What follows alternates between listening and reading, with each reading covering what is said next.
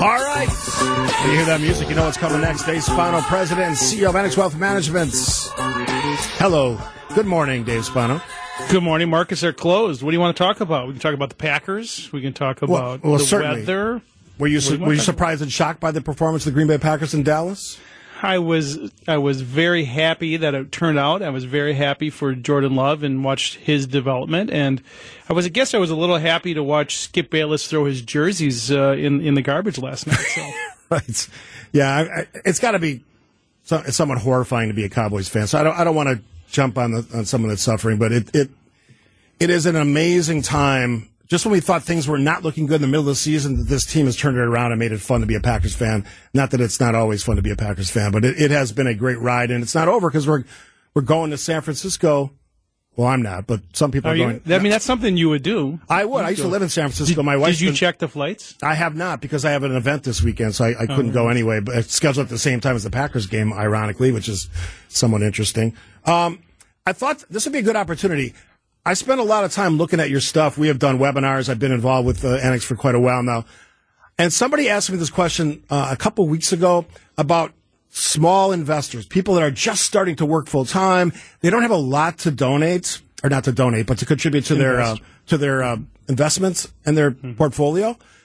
And then I, I saw you guys on the newsletter. I think was talking about the Ignite program. Yeah. Share that information. Yeah, so there's, this is there's amazing. really, yeah, so we really have three deliverables, I guess is, is a good way to, to present it. So we have clients that come from us, it, it come to us, and a lot of them, and as you've heard me say, financial planning is for everybody. You don't have to live in a certain zip code or have a certain net worth to hire a wealth manager. So we have really built three teams. One of the teams that you're talking about is the Ignite team, and that is really uh, clients with with not as much money as as uh, some wealth management clients, but they still need investment planning. They still need a framework for a financial plan. The second that we have is which most people go in is annex comprehensive wealth and that's mostly what we talk about where we talk about estate planning tax planning investment planning and financial planning and then we have annex private client with those with very complex needs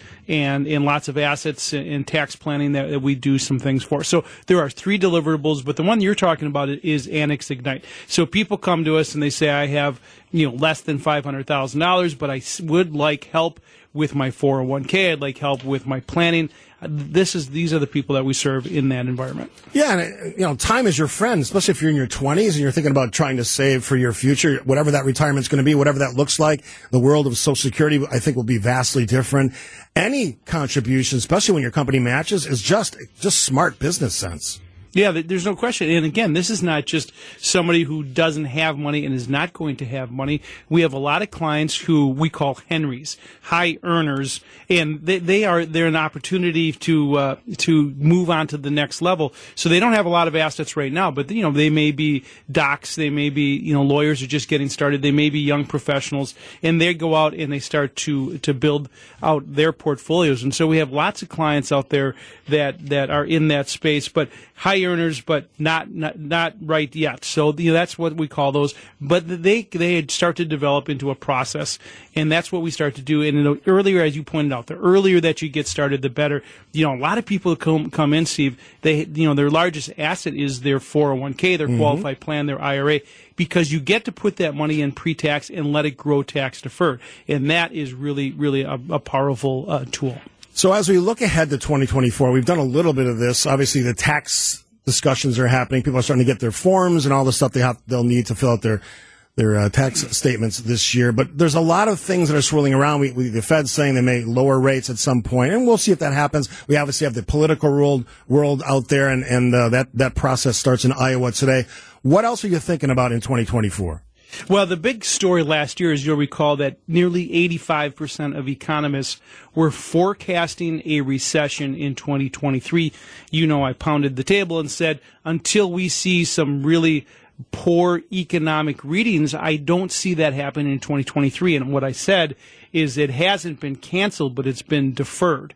And so we didn't see the recession in 2023 Will we see it in 2024 or perhaps even 2025? The newest survey of New York uh, economists start to say that the, the, the recession has been deferred. Thank you, Dave, until 2025. and so that's what we're starting to look at is will we see some deteriorating uh, economic information throughout this year, 2024 and into 2025. Why is because as you pointed out, the Fed is going to start lowering interest rates. And are they lowering them? Because they've won the battle uh, against inflation, or are they lowering them because the economic news begins to even get worse than what it was? What would change that, or at least that uh, decision that they're, they're talking about? What would change that in your mind? Well, you mean for sure the economic news. They always say they're data dependent, so they look at all the information that comes into them and they start to say, "What should we do?" Well, right now they're suggesting that they're going to cut rates in 2024 three times. The market thinks it might be a little bit more. The market thinks that because they think perhaps economic news, number one, is not going to be as great as we go into 2024. But number two is the market. You talk about, you know, the, the market, the economy is saying that the tr- the treasury rates are so far below of where the Fed is. So the Fed is at 525 to 550, 5.25 to 5.5 but the 10 year treasury, which is kind of their barometer, is far less than that. So generally they try to match that. Otherwise you have what's called negative interest rates. And so you look at that and say, are they going to match where the market is or is the interest rates going to, in the market going to go back up? So we do think you're going to, you're going to get some aggressive cuts by the Fed. I, in my opinion, at least three in 2024. But the question is, what will change that? A lot of things can change that. Most importantly, I think is the biggest is the biggest wild card is what happens geopolitically. That certainly could have a dramatic effect on what the Federal Reserve does because they may have to accelerate that process. You look at what's happening in the Red Sea and the breakdown of those of those shipping lines. That has an, uh, an impact on everything, including inflation, because you go back to the supply chain conversation. And oh, by the way, we have a presidential election in the in the uh, in the country yes. this year. Oh, oh, by the way, in Iowa today, right? Yes, Iowa caucus is uh, happening today in very very bitter cold weather. We'll see what that does as far as the results. We'll we'll know later tonight and tomorrow. Um, just last thing for you, as as we we you know kind of wrap up our conversation today.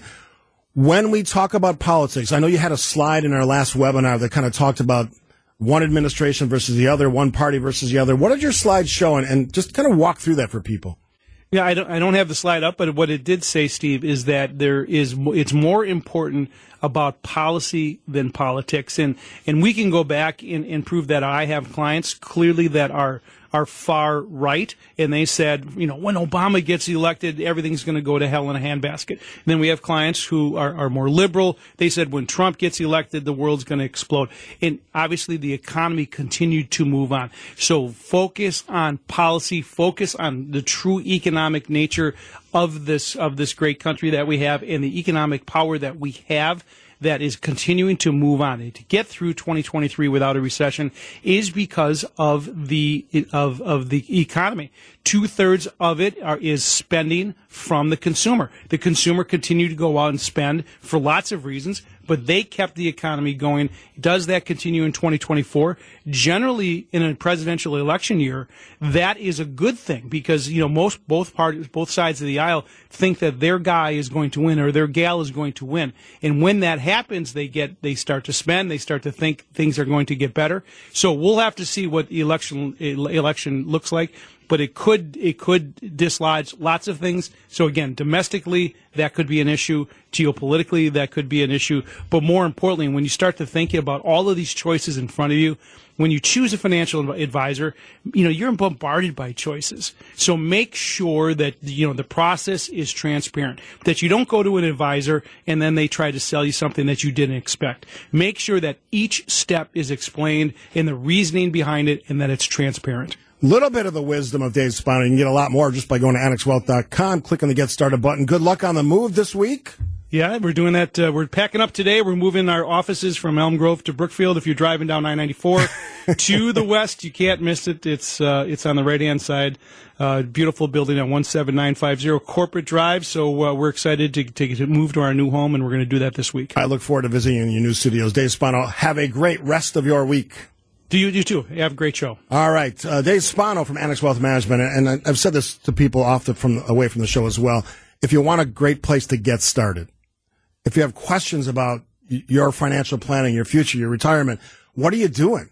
And if you're kind of playing it by yourself and, and you know being a, a you know lone investor, some of the great wisdom of Annex, they can walk you through all the pieces of this stuff. Retirement planning, saving, all the all the aspects, right?